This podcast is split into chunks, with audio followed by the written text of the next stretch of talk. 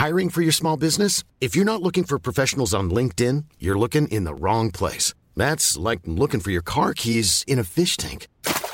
LinkedIn helps you hire professionals you can't find anywhere else, even those who aren't actively searching for a new job but might be open to the perfect role. In a given month, over 70% of LinkedIn users don't even visit other leading job sites. So start looking in the right place. With LinkedIn, you can hire professionals like a professional. Post your free job on linkedin.com slash people today.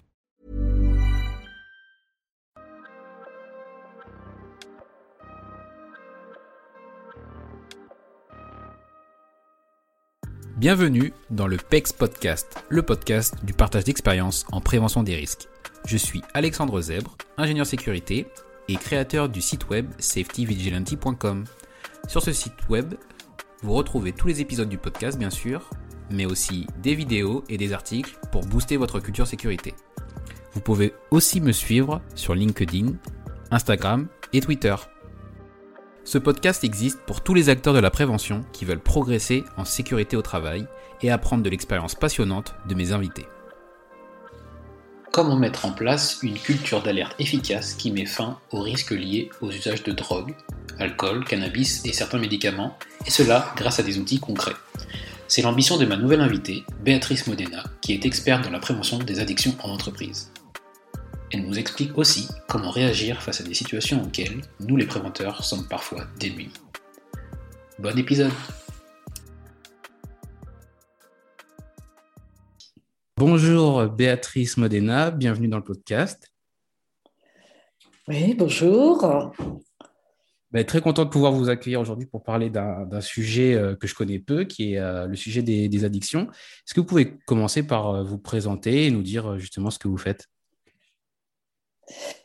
alors, tout, d'abord, je vais quand même raconter un petit peu mon passé, parce qu'il a son importance. Je suis docteur en pharmacie.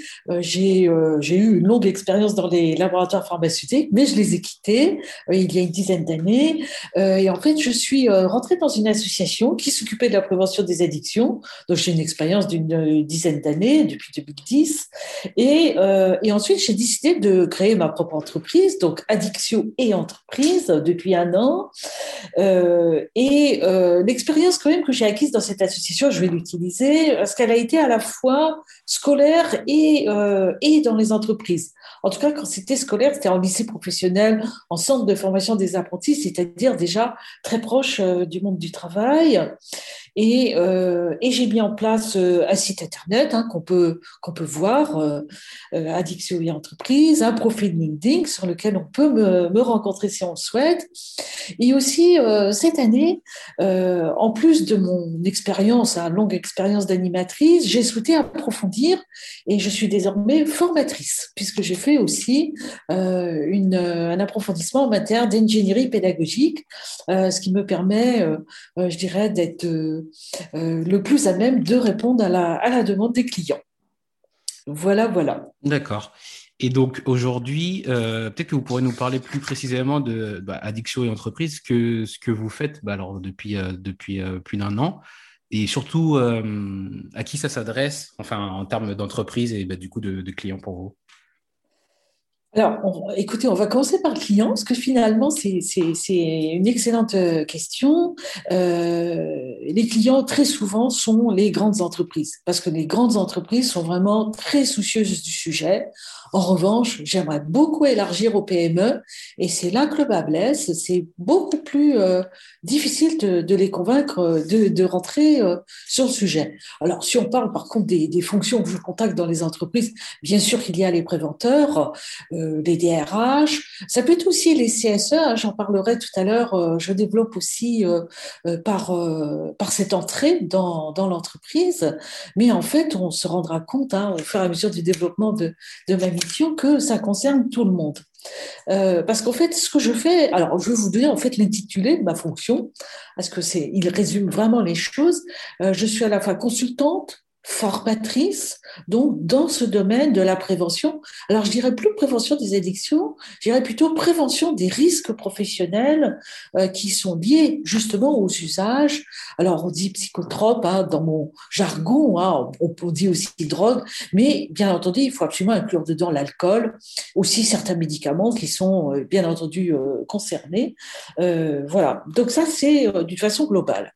Alors qu'est-ce que je fais d'abord? En fait, j'apporte un soutien à l'employeur, euh, un soutien au cadre, ou soutien aussi aux collaborateurs, donc face à ces risques, en mettant en place euh, des outils euh, pratiques afin d'augmenter la confiance dans l'entreprise, c'est très clair que si on veut dialoguer avec quelqu'un euh, qui consomme euh, de l'alcool ou tout autre produit, il faut un minimum de confiance.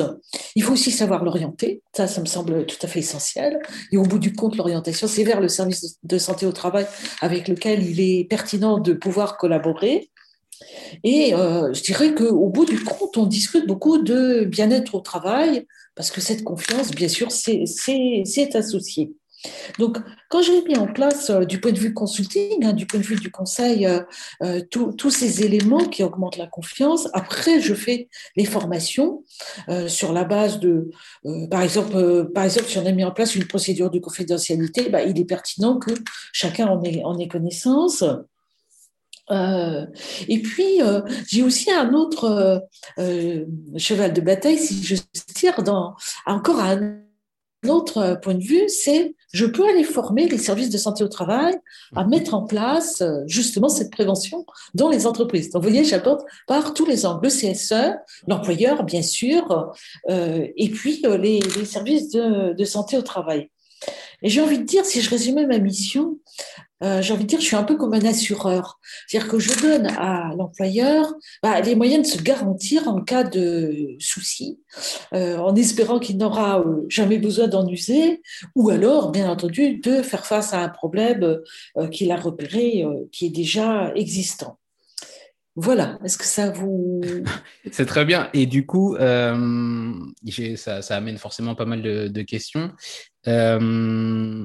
finalement, enfin, mais j'ai peur qu'on soit peut-être allé un peu vite. Est-ce que pour, euh, pour, euh, pour resituer un peu le, bah, le sujet du podcast, vous pourrez nous dire ce qu'est une, euh, qu'est-ce qu'une pratique addictive et finalement pourquoi c'est aussi difficile de la, de la prévenir en entreprise?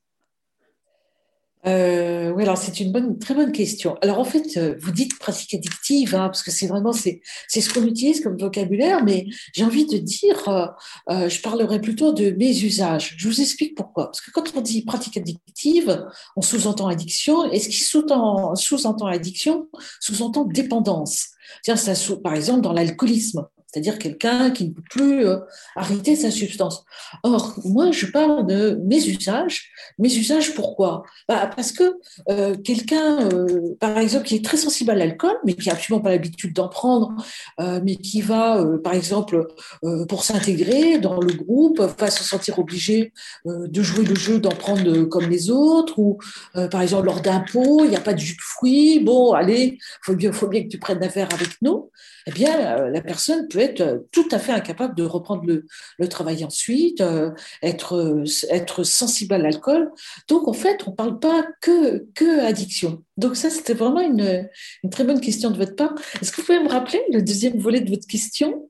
Et du coup, alors, le, deuxième volet, c'est, donc, c'est, donc, vous l'avez précisé, le mésusage. Mais pourquoi c'est aussi difficile en entreprise de, de, prévenir les, risques qui sont afférents à, à ces, à ces pratiques?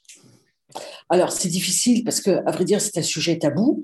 Euh, c'est vrai que vraiment l'usage de, drogue, hein, et j'inclus hein, toujours l'alcool, hein, n'oublions jamais, euh, c'est associé à la honte, c'est associé. Euh, et puis en plus, je dirais, et quelque part, tout le monde s'y retrouve sans s'y retrouver. Hein. C'est-à-dire que beaucoup, beaucoup de personnes en France, en tout cas, consomment de l'alcool, et en même temps, elles sont de l'autre côté par rapport à celui qui est déjà dans l'addiction. Donc les choses aussi sont floues ça euh, c'est intégré dans notre culture. Pour le cannabis, en principe, c'est pas intégré dans notre culture, mais euh, c'est pourtant c'est de plus en plus vrai. On voit énormément de jeunes euh, qui sont euh, maintenant consommateurs et qui arrivent dans les, dans les, entreprises avec le cannabis. Alors le cannabis, je dirais le problème euh, supplémentaire, c'est qu'il est illicite. Donc, allez raconter à votre, à votre supérieur hiérarchique que vous consommez une drogue illicite, eh bien, ma foi, euh, ça va poser beaucoup, beaucoup de soucis. D'accord? Donc voilà, tous ces éléments font que, et puis je dirais, euh, alors, résultant de tout ce que je viens de vous raconter, bah, la grosse difficulté, c'est le silence. C'est-à-dire que, euh, vous savez, moi, quand je contacte un client, bien sûr, je contacte les décisionnaires. Je ne vais, pas, euh, je, vais pas voir, a priori, euh, je ne vais pas avoir la possibilité de contacter le cadre de proximité qui, lui, est peut-être au courant. D'accord? Donc, je vais contacter les décisionnaires. Les décisionnaires, eux, ils ne sont pas au courant. C'est-à-dire que les collègues cachent parce que bah, j'ai peur d'être dans la dénonciation. Le cadre, il ne sait pas comment il va gérer ça. Euh, on ne sait pas comment ça va se passer. Est-ce que ça va faire le tour de la boîte? Est-ce que c'est le licenciement dans le quart de seconde? Et puis, quand même, euh, on est très euh, discriminé si on est consommateur. Enfin voilà, vous voyez, là, je vous ai toute une série de problèmes mhm. qui font que, oui, c'est très difficile d'aborder la prévention en entreprise. Ah ouais. Mais, alors justement, ça, ça, paraît compliqué, euh, pour pas dire euh, plus, parce que vous l'avez dit, c'est multifactoriel, euh, bah, les freins qui peuvent être, qui peuvent être sur, ces, sur ce risque. Et, comment, comment vous agissez, vous, en, en termes de, méthodologie pour, pour aider une entreprise qui, qui fait appel à vos services? Alors, j'ai envie de dire, avant même votre question, moi, ma, ma première difficulté, c'est déjà qu'un client bien aborder le sujet, d'accord? Mais bon, mhm. là, vous m'avez posé la question euh, du cas du client qui a déjà accepté euh, d'aborder le sujet. Euh, alors, pour lui, c'est compliqué bah, parce, que, parce que déjà, en général, il y a une vision médicale dans la prévention des addictions. Euh, or, très clairement, c'est jamais le cœur de métier de l'employeur de s'occuper du côté médical. D'accord? Donc, déjà, il y a ça qui bloque. C'est-à-dire, euh, souvent, on dit Ah oui, alors vous allez nous dire hein, quels sont les signes? Bien entendu, un employeur ne doit surtout pas devenir un médecin. Donc, je dis non, non, c'est pas, c'est pas votre cœur de métier, c'est pas à vous. Vous, c'est d'orienter. D'accord? Donc, euh, voilà, voilà, le, je dirais ma principale réponse à, votre question.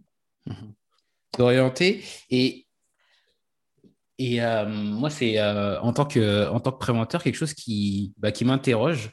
C'est finalement pourquoi euh, nous aussi, on se sent pas mal démunis, alors que notre métier, c'est quand même la prévention des risques. Pourquoi on se sent démunis et pourquoi on a, bah, voilà, on a du mal à agir, à agir sur les addictions, ou en tout cas, peut-être même à les, détecter, et du coup, après, à, à, être efficace ou en tout cas à être pertinent dans notre prévention euh, sur ce, sur ce domaine-là? Oui, alors la difficulté à détecter, déjà, c'est euh, le déni de la personne elle-même. Parce que la personne elle-même se sent en faute, donc elle ne va pas en parler facilement. Après, euh, si l'entourage n'a pas des outils euh, il ne dispose pas justement des, prestations que je propose, euh, il va difficilement en parler. Il, a peur d'être dans la dénonciation, euh, ou il ne sait pas quoi faire, il ne sait pas ce qui va se passer. Donc, tout le monde est dans le flou, donc ça ne marche pas. Et quand le préventeur arrive là-dessus, en général, il fait face à une situation de silence. Ou sinon, si la situation a explosé, et là, si j'ose dire, il n'est plus dans la prévention, si la situation a explosé, en général, c'est euh, on envoie la personne comme un boomerang au service de santé au travail pour que le médecin la, convainque d'arrêter. Ce qui, mhm. euh, je dois dire, ne fonctionne pas non plus. D'accord? Donc, le préventeur, là, a beaucoup de mal à, se situer euh, dans tout ça. Entre le tabou, entre la vision médicale, le déni de la personne elle-même, le déni de l'entourage, ensuite la direction qui n'est pas au courant ou qui n'a pas envie de voir parce que bah, ça porte atteinte éventuellement à son image de marque. D'accord? Donc, euh, on va sous-estimer complètement le, sujet. Moi, je peux vous dire, par exemple, euh, on sait aujourd'hui que 20% environ hein, des accidents de travail sont liés à l'usage d'alcool. D'accord? Alors, par contre, le pourcentage lié au cannabis, à la cocaïne, qui est en pleine augmentation, ça, on ne les a pas. Mhm. Donc, vous voyez que donc il y a une sous-estimation totale.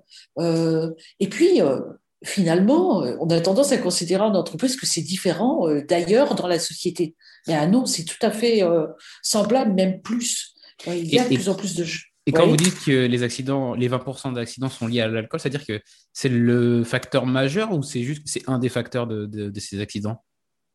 Alors, je n'ai pas eu vraiment la précision dans les statistiques, mais je pense que oui, c'est un élément majeur, euh, tout à fait.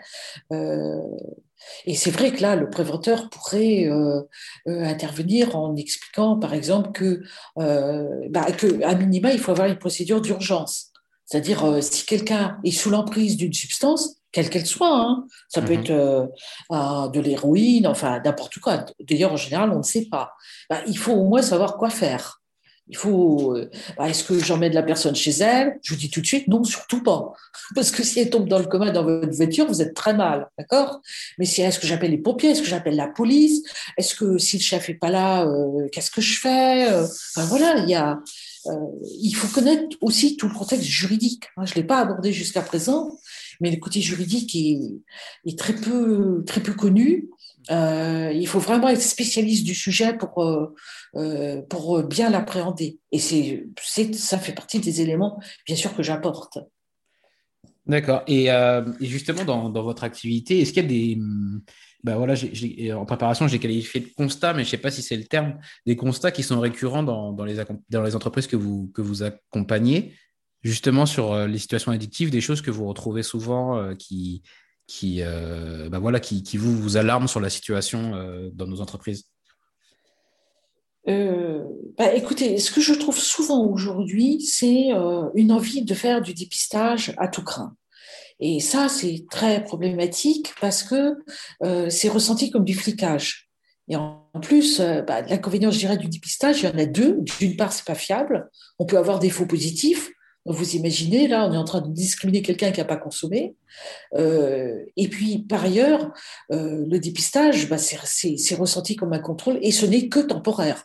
C'est-à-dire, c'est valable à l'instant T. À l'instant T plus un. Si la personne a emmené sa bouteille d'évian euh, remplie de rhum, bah, ma foi, on ne on maîtrise pas, pas, pas grand-chose. Donc voilà, donc il y a souvent cette volonté de dépistage, mais en conflit, alors là dans le dialogue social avec le CSE, euh, donc c'est très mal. Il euh, faut vraiment amener ça avec beaucoup, beaucoup de précautions. Bon, je n'ai pas le droit de mentionner ici de, de société. Non, non, bien sûr. Bien sûr.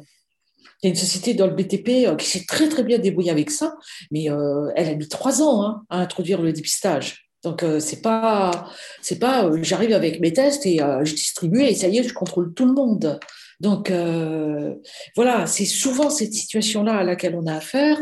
Et puis il y a aussi autre chose c'est que euh, beaucoup d'entreprises euh, sont à considérer que le salarié est responsable de son usage. Alors moi, j'ai envie de dire non, pas tout le temps. Oui, bien sûr, si par exemple il est en train de divorcer, il s'est mis à, je sais pas, moi, à prendre euh, des anxiolytiques à haute dose, des antidépresseurs, etc., des somnifères, d'accord. S'il y a une situation personnelle, bon, qui a une influence sur le travail.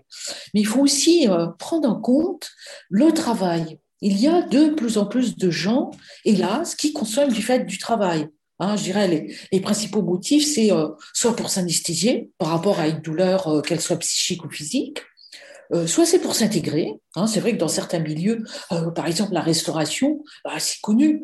Eux, euh, si on ne consomme pas, bah, on est considéré comme bah, on n'est pas assez performant, on est, on est mal vu. Enfin, c'est pas, je dis pas tous les restaurants, mais c'est vraiment un secteur où la, la, consommation fait partie pratiquement du, du métier. D'accord, c'est une mmh culture de métier. Il y a aussi le besoin de récupérer et aussi se doper pour faire face aux objectifs.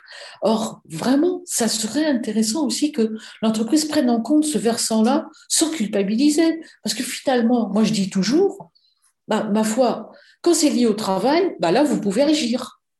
Quand c'est lié à un divorce ou une affaire personnelle, ah bah, ah bah oui, à part être bienveillant, on ne peut pas faire grand-chose. Quand c'est lié au travail, bah, finalement, on peut, on peut discuter, on peut aménager les choses. Très bien. Et justement, par rapport à ces, euh, situations que vous retrouvez, est-ce que vous avez des exemples d'outils, mais euh, euh, vraiment, ce que je voulais insister sur la partie pratique de ces outils que vous, vous, mettez en place ou en tout cas que vous, vous préconisez pour, en tout cas, démarrer une démarche de prévention? Alors, souvent, ce par quoi l'entreprise est intéressée, c'est la formation des cadres. Et c'est vrai que c'est intéressant parce que bah, il faut au moins les, au moins les former, alors je dirais pas la législation, mais les former à la mise en pratique de la législation. Euh, moi, je le fais via de la jurisprudence. Il faut aussi euh, les amener à comprendre les raisons pour lesquelles on consomme, notamment les raisons au travail. Euh, parce que là, on est beaucoup plus ouvert au dialogue. il faut qu'ils soient capables de gérer une urgence. Et c'est vrai que j'ai envie de dire, il y a une chose qui m'est vraiment spécifique, dans mon abord de la prévention, c'est euh, euh, comment on aborde le dialogue avec quelqu'un qui utilise une drogue au travail. Comment on fait? Ça, c'est très important. Alors, je, le fais en travaillant sur quels sont les freins, quels sont les leviers du côté de celui qui est usagé, du côté de celui qui discute avec lui, par exemple le cadre. Euh, ensuite, quelle structure de dialogue Parce que c'est sûr, on l'aborde surtout pas en disant, tu sais, j'ai vu, j'ai vu tes joints dans ton sac. Alors là, on est dans l'accusation. Là, je dirais, on a tout de suite, euh, tout de suite manqué son dialogue. Donc ça, pour moi, c'est vraiment un élément important. Donc ça, c'est euh, l'outil qui permet au moins de démarrer cette prévention. Alors, donc formation des cadres avec tous les contenus que je vous ai décrits. Sinon, il y a aussi, après, moi je trouve très logique euh, d'enchaîner avec des comités de pilotage pour que je puisse évaluer le fonctionnement de l'entreprise, voir quels sont ses freins et leviers pour la mise en place euh, de cette prévention, et puis mettre en place des groupes de travail. Alors, ça peut être euh, là. Alors, je vais vous dire, euh, il y a une autre chose aussi euh, vraiment qui m'est particulière, c'est-à-dire que en tant que prestataire, je me refuse à fournir à une entreprise les solutions. Parce que je leur dis, si magnifique que vous les trouviez, vous ne les appliquerez pas, vous les mettrez dans, un tiroir de votre bureau. Donc moi, c'est toujours, je suis là pour accompagner l'entreprise pour trouver des solutions qui sont adaptées à son fonctionnement. Donc, je mets en place des groupes de travail que j'anime, euh, au cours desquels je fais part euh, de mon expérience quand ils prennent telle ou telle décision interne, disant, bon, voilà, vous allez plutôt avoir tel avantage ou tel inconvénient. Donc, euh, vraiment, je les, je les drive tout au long. Ça peut être sur la procédure de confidentialité, ça peut être sur comment on va faire le dépistage, qui le fait, ça peut être sur une charte, ça peut être ajuster le règlement intérieur, euh, ça peut être euh, comment on oriente le salarié, euh, comment on gère l'urgence. Enfin, vous voyez, il y a une multitude de sujets vraiment à aborder. Et une fois que tout ça est établi, là, c'est vrai que pour moi, c'est logique ensuite de faire les formations.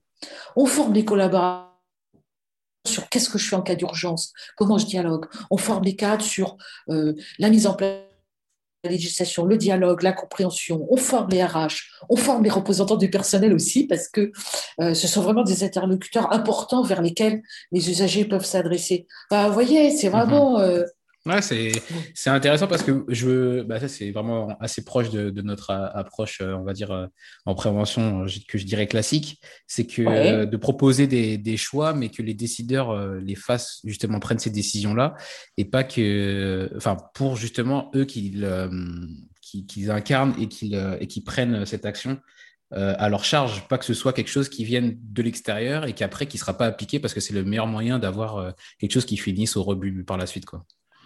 Ah, tout à fait. D'ailleurs, je propose même, quand, c'est utile, hein, quand je vois que mon interlocuteur a du mal à faire prendre la décision, moi, je propose des sensibilisations gratuites auprès des décisionnaires pour qu'ils comprennent que qu'il faut au moins qu'ils impulsent une politique de prévention. Là, je suis d'accord avec vous. Hein. Mmh bah, très bien, merci de, votre partage. Et on va continuer du coup sur euh, des aspects plus euh, peut-être euh, terre à terre. Mais comment ça, hum, comment ça, se passe finalement votre activité? Comment vous, euh, vous, euh, comment vous organisez euh, justement pour, pour travailler avec une entreprise, pour être au quotidien dans l'accompagnement ou dans les choses comme ça? Alors, au quotidien, et j'ai envie de dire, c'est même avant l'entreprise. Ah, déjà, c'est la prospection, hein, comme, vous avez, comme vous avez pu comprendre. Le besoin n'existe pas la plupart du temps, donc il faut arriver à faire comprendre qu'il existe et que mhm. c'est très important de, se protéger en la matière. Après, c'est là, bien sûr, je fais des formations du client, des animations, des rendez-vous commerciaux, je fais des posts sur LinkedIn. En fait, euh, euh, mon métier est quelque chose de, très, très polyvalent avec euh, beaucoup, beaucoup de, de D'accord.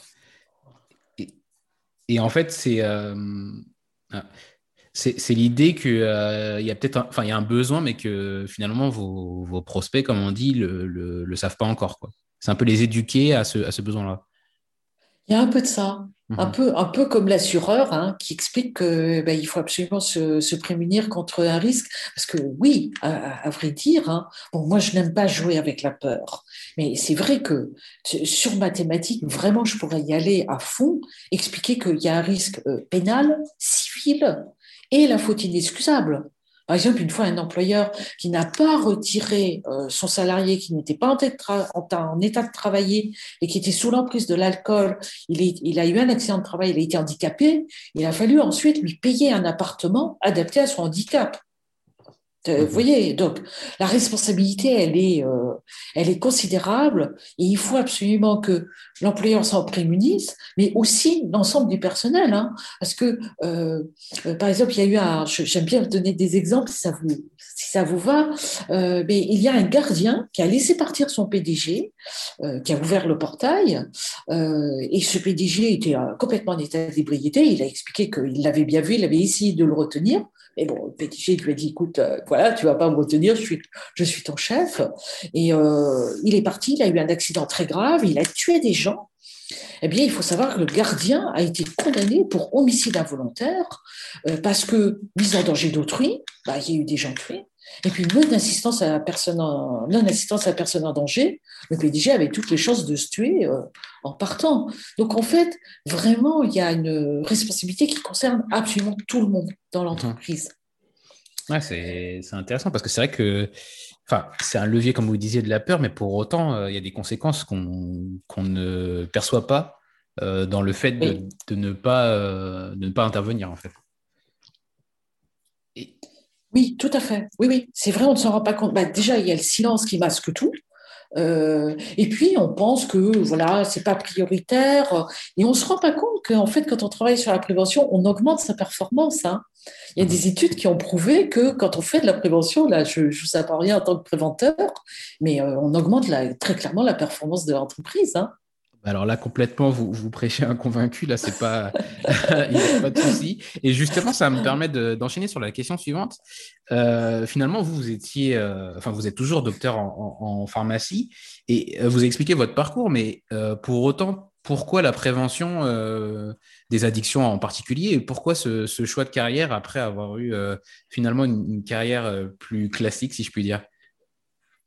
Euh, ben, écoutez, en fait, euh, j'ai quitté l'industrie pharmaceutique pour des raisons d'éthique. Voilà. Euh, je ne dis pas toute l'industrie, hein, mais certains laboratoires pharmaceutiques euh, vous demandent de vous compromettre, et ça, je, je, je ne l'ai pas, pas, pas, accepté. Donc, c'est sûr, j'ai décidé, moi, en ce temps, que je voulais faire une activité euh, qui était vraiment en accord avec mon éthique, et alors c'est tout à fait le cas avec la, la prévention euh, des addictions. et puis, il y a aussi quelque chose que j'aime beaucoup dans ce métier, c'est beaucoup de contacts humains, mmh avec des, des contacts à tous les niveaux, Hein, de catégories socio-professionnelles. Euh, c'est un métier très complet. On fait à la fois du conseil, on fait de l'animation. L'animation, la formation, euh, c'est vraiment euh, ma passion. Je c'est j'aime ça et c'est vrai que souvent les, mes stagiaires sont contents au moins de ce point de vue-là parce que bah, quand on est passionné, on le fait bien. et puis en plus, c'est vraiment en plus j'aime beaucoup le droit. À la fin de mes études de, de pharmacie, j'avais fait un droit, un DESS en droit de la santé. Donc, j'ai ça aussi dans l'esprit. Donc, je dirais, c'est vraiment, euh, compatible euh, avec euh, et mon expérience passée dans l'industrie pharmaceutique, avec mes compétences scientifiques et juridiques, surtout juridiques, je les utilise beaucoup, et puis mes passions. Voilà. Donc, vous avez réussi à, enfin, justement, à retrouver quelque chose de, je sais pas si je peux dire ça comme ça, mais plus humain et qui justement est plus en accord avec, euh, bah, avec vos valeurs. Oui, tout à fait. Tout ça, c'est, je, le, je, le, note parce que c'est, quand même, euh, c'est quand même euh, quelque chose que je vois beaucoup chez les, chez les, les préventeurs. C'est quand même beaucoup en lien, enfin, pour, pour, trouver du sens dans ce qu'on fait, il faut forcément que ce soit en accord avec nos valeurs. Et la prévention, réunit beaucoup cet aspect-là. Et, je sens que quand je trouve des, préventeurs ou des gens liés à la prévention qui sont passionnés, c'est toujours parce qu'ils sont alignés sur ces deux aspects. Et du coup, c'est vrai que je trouve ça, euh, très intéressant, du coup, que vous, même d'un milieu complètement différent, vous ayez pu euh, retrouver euh, cet aspect-là. Oui, c'est vrai, oui, tout à fait. Mais bon, vous savez, les chemins, les, les, les, chemins sont toujours, on, on, ne les devine pas. Vous voyez, je suis partie du scientifique et puis là, bon, Là, honnêtement, je fais plus de scientifique. Hein. Je fais, je fais mhm. du droit, euh, je fais, je fais de la formation, de l'animation, du conseil. Euh. Mais bon, c'est un peu normal. Hein. Quand on est jeune, on fait, on fait des choix. Euh, on n'est pas encore bien défini. Puis peu à peu, on se définit de plus en plus. Hein. C'est tout à fait vrai. Et je me demandais si justement, là, vous faites des, choses différentes de, ce que vous faisiez initialement, mais est-ce que pour autant, euh, justement, dans vos pratiques, vous continuez d'innover ou vous continuez à, bah voilà, peut-être dans vos recherches, euh, euh, de, trouver des choses qui sont bah, différentes ou des approches qui sont plus novatrices? Oui, oui, tout à fait. Ben, il y a une chose que je n'ai pas évoquée, c'est que, alors j'aime bien les contacts, mais c'est pas qu'avec les entreprises, c'est aussi moi euh, des partenariats que j'aime bien nouer. Et euh, là, en ce moment, je suis en train de, de démarrer un partenariat avec euh, quelqu'un qui est spécialiste du, du, dialogue social. Et c'est vrai que on s'est dit, surtout avec le dépistage qui va devenir de plus en plus obligatoire pour des raisons tout simplement juridiques, qu'il faut absolument que l'employeur soit à l'aise pour proposer euh, euh, cette partie de la, de la, prévention, notamment lors du dialogue social. Et donc voilà, je suis en train de m'associer avec quelqu'un euh, qui dit ah oui tiens, on pourrait vraiment faciliter le dialogue social pour l'employeur et lui donner comme exemple la prévention des addictions avec le dépistage. Hein.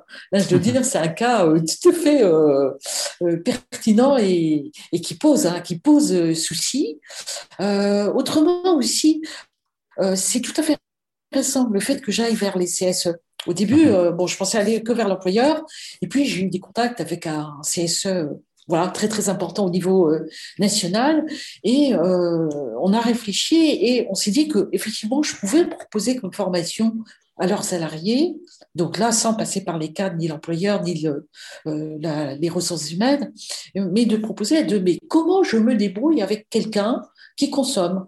Parce que souvent, euh, voyez, ça peut avoir des conséquences euh, sur la sécurité. Je sais pas, par exemple, si c'est celui qui tient l'échelle, euh, qui est sous cocaïne, ou enfin voilà, on n'est pas très en sécurité, ou on, ou on supplée son travail, donc on est tout le temps en surcharge voilà, c'est important. Et puis là, je développe aussi un partenariat euh, concernant le dépistage, euh, qui pourrait être assez important. Je ne peux pas encore le détailler parce que c'est en cours de négociation. Mhm.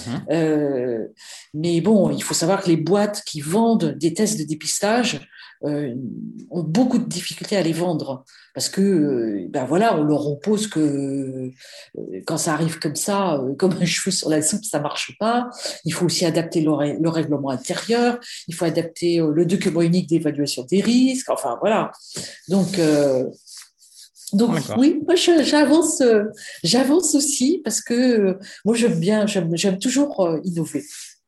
Très bien. Ben justement, on va, on va, on va continuer pardon, sur une partie plus euh, outils et références.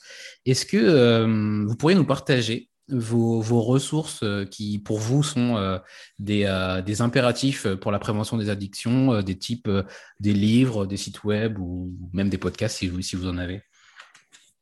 Alors, j'avais pensé plutôt, alors excusez-moi, j'avais plutôt pensé en ressources hein, quand vous m'aviez posé la question. Je pensais plutôt euh, à qui s'adresser.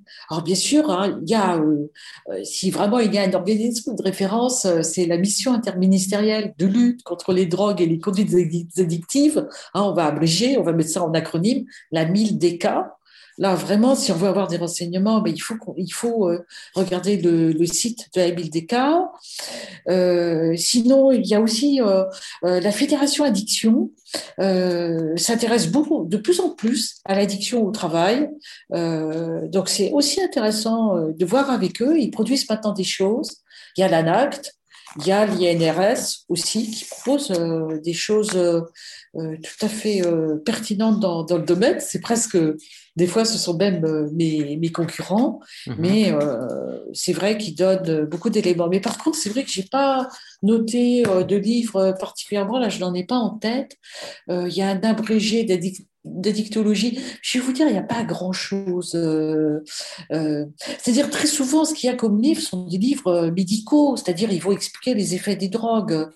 Mhm. Mais, alors, sinon, il y a aussi des gens qui sont très versés sur le sujet au CNAM. Euh, donc on peut faire, euh, moi j'ai suivi hein, des, formations en psychologie sociale euh, au, CNAB, ils abordent le sujet, mais vous avez vu, tout ce que je vous ai raconté, c'est un sujet très éclaté, à la fois dans la prévention, à la, fois dans, les drogues. Il y a l'OFDT aussi, l'organisme français de, je suis fâchée avec les acronymes, OFDT, organisme français euh, non, c'est Observatoire français de OFDT, je ne retrouve pas, mais vous, tapez OFDT euh, sur Internet, euh, alors là, vous avez une mine de renseignements sur exactement comment ça se passe du point de vue des drogues en France, même dans le monde, et aussi du point de vue du travail. D'accord. On a bah, beaucoup d'informations par ces biais-là. Très bien. Bah, du coup, euh, euh, alors comme d'habitude, tous les, euh, tous les liens et tous les, références qui sont, qui sont cités dans l'épisode seront en, en, description. Mais du coup, ce que je me dis aussi, c'est que finalement, s'il n'y a pas d'ouvrage intéressant sur la prédiction des sur la prévention des addictions pardon, en entreprise, peut-être que c'est pour, pour vous, pour bientôt, il faut peut-être faut peut y réfléchir. Alors, euh, je, oui, je, ne me permettrai pas de dire qu'il n'y a pas de livre intéressant, mais c'est vrai que euh, pour ma part, je suis plus à assurer ma veille euh, sur des choses qui évoluent sans cesse parce que par exemple, là, avec la crise, euh, vous voyez, j'ai suivi un congrès médical, bah, j'ai appris que d'abord le chemsex, c'est en plein développement, hein, c'est-à-dire euh, la sexualité euh, en prenant des drogues, bon, que la cocaïne, ceux qui en consomment en consomment plus, et il y a de nouveaux consommateurs. Enfin, vous voyez, c'est vraiment un domaine où moi, pour ma part, je ne m'arrête pas à un livre. Il n'y a pas un livre qui détaille tout. Parce que même si, par exemple, si les entreprises euh, euh, voient ce que font d'autres concurrents, eh bien, euh, les uns et les autres, on ne fait pas les mêmes choses. Euh, il y en a qui sont plus orientés sur le médical. Il y en a euh, qui vont plutôt, euh, oui, expliquer les, effets des drogues. mais chacun va faire un peu à sa manière. Il n'y a pas. par contre, il y a quelque chose de nouveau là qui arrive. Alors, c'est surtout chez les jeunes, mais je pense que ça va arriver chez les adultes. On s'est rendu compte que le développement des compétences psychosociales était un facteur important euh, pour une moindre expérimentation et une moindre consommation de drogue chez les jeunes. Et euh, j'ai lu au, Canada, au Canada, ils s'intéressent beaucoup au sujet. ça arrive aussi chez les adultes. D'accord. Ah, c'est c'est à suivre comme sujet et, et, et, et, ça fait partie des impacts. Je pense que bah, une fois de plus de la crise sanitaire que, l'on n'avait pas du tout anticipé et, un nouveau champ euh, du coup de, la prévention pour, euh, bah, demain et pour, euh, et pour la prévention d'entreprise. on va continuer sur la, partie avenir de, la prévention. comment vous voyez justement évoluer votre, métier en tant que consultante spécialisée dans, la prévention des addictions d'ici d'ici 10 ans? Euh, bah, écoutez, la première chose, j'ai envie de dire, euh, euh, c'est bien pour moi, mais c'est quand même, hélas, pour, pour l'ensemble de la société, très clairement, on va vers une augmentation des consommations. et je pense aussi que l'État va légiférer, va rendre licite certaines substances, hein, même s'il aujourd'hui cette intention, mais euh, je pense qu'il va y venir notamment avec le, cannabis. Donc ça, c'est l'avenir. Euh, le chemsex que je viens d'évoquer, j'espère qu'il ne va pas se développer tant que cela, mais j'entendais dire que euh, ça devenait une pratique de, de plus en plus, euh, hélas, euh, courante. Et puis, il va y avoir un bouleversement avec le télétravail, hein, qui, à mon avis, se développe, mais pas uniquement pendant la crise, hein, pas uniquement pendant le confinement. Donc, ça va, ça va modifier les choses avec beaucoup de salariés qui supportent assez mal la solitude. Donc, euh, on va vers des temps euh, difficiles et où, euh, alors là, j'aurais vraiment de quoi apporter, c'est clair. je pense que la concurrence va augmenter aussi. Mais alors, est-ce qu'on va finir par arriver à quelque chose de standardisé Là, c'est difficile à, à savoir. mais en tout cas, en matière de formation, on va vers de la formation de haut niveau je ne sais pas si euh, vous avez entendu parler de Calliope, mais euh, c'est une législation que le gouvernement a mise en place et qui oblige vraiment les formateurs à être, à vraiment faire une évaluation ou à justifier l'ensemble de leurs actions. Donc, on arrive à quelque chose de très, euh, avec des, compétences réelles. Hein. Il n'y a plus de, gens formateurs juste parce qu'ils ont l'expérience d'un domaine et puis je, me lance formateur. Là, c'est plus comme ça, donc ça va être beaucoup plus participatif. Euh, je pense que euh, les gens vont être mieux, mieux formés. Mhm. Euh, et puis, il y a cette augmentation des, des, formations sur les compétences psychosociales. À mon avis, c'est à peu près sûr que ça va arriver dans les, dans les 10 ans. Je, je, je vois ça. Ouais, c'est intéressant de, sur les, les compétences justement psychosociales. Est-ce que, enfin, de d'espérer ou en tout cas de voir que ça va être parmi, bah voilà, parmi le lot des compétences euh, d'un professionnel. C'est vrai que c'est quelque chose qui n'était peut-être pas euh, du tout euh, même réfléchi auparavant. sur une autre, enfin la question que je pose du coup à tous mes invités, à c'est qu'est-ce que vous auriez comme conseil du coup pour la jeune Béatrice qui débutait dans le domaine? C'est une question difficile. Hein. Ben, j'ai envie de dire, c'est un métier passionnant, mais euh, euh, c'est difficile parce que le, besoin est ignoré ou dénié. Euh, et j'ai envie de dire, il faut, faut, faut, être excellent dans sa prestation, mais aussi dans l'abord du client. il faut aimer la polyvalence. et donc, il faut y aller euh, franchement, et peut-être euh, aussi acquérir euh, préalablement une expérience dans une association. Moi, c'est mon cas. je trouve que c'est un support important.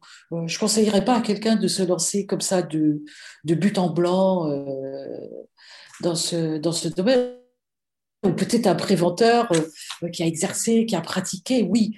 et puis aussi, alors il faut bien se, comment dire, développer ses compétences juridiques. Mhm. Euh, ça, c'est, voilà, il faut à la fois euh, beaucoup d'empathie pour le client, euh, savoir s'adapter à son besoin, et puis avoir des compétences solides juridiquement derrière. Et puis après, bah, je dirais savoir naviguer hein, avec l'entreprise, parce que c'est c'est ça la réalité de la de la prévention. Je pense que c'est pas le cas que dans les addictions, hein. Mhm. c'est dans, dans, dans tous les domaines de la prévention. Ouais, tout à fait. Bah, écoutez, très bien. Béatrice, merci beaucoup euh, de votre participation et surtout de votre partage euh, justement sur un sujet euh, bah, que je pense encore trop peu, trop peu connu. Est-ce que pour terminer, vous pourrez nous dire bah, où on peut vous retrouver, ou vous contacter tout simplement pour si on veut faire appel à vos services? Oui, alors, comme je m'appelle Béatrice Modena, ça s'écrit très simplement, comme ça se prononce, M-O-D-E-N-A. On peut se retrouver sur, on peut me retrouver sur LinkedIn et j'ai mis dessus mon numéro de téléphone, j'ai mis mon adresse mail. Donc vraiment, euh, il y a tous les moyens de me contacter et, euh, toute personne qui me contacte sera accueillie avec euh, plaisir. Très bien, bah, merci beaucoup et je vous dis à bientôt. Merci, au revoir. Merci d'avoir écouté cet épisode en entier. Si vous êtes toujours là, c'est que vous l'avez sûrement apprécié. Pour me donner votre avis, allez dans votre application de podcast préférée et laissez 5 étoiles à l'émission en allant dans la section notes et avis. Et on n'oublie pas l'invité. Retrouvez-le sur ses réseaux sociaux pour le remercier ou pour prendre contact avec lui. Les liens de liaison sont directement en description de l'épisode. Encore merci et à un prochain épisode. Mom deserves the best, and there's no better place to shop for Mother's Day than Whole Foods Market. They're your destination for unbeatable savings, from premium gifts to show-stopping flowers and irresistible desserts. Start by saving 33% with Prime on all body care and candles. Then get a 15-stem bunch of tulips for just $9.99 each with Prime. Round out Mom's menu with festive rosé, irresistible berry chantilly cake, and more special treats. Come celebrate Mother's Day at Whole Foods Market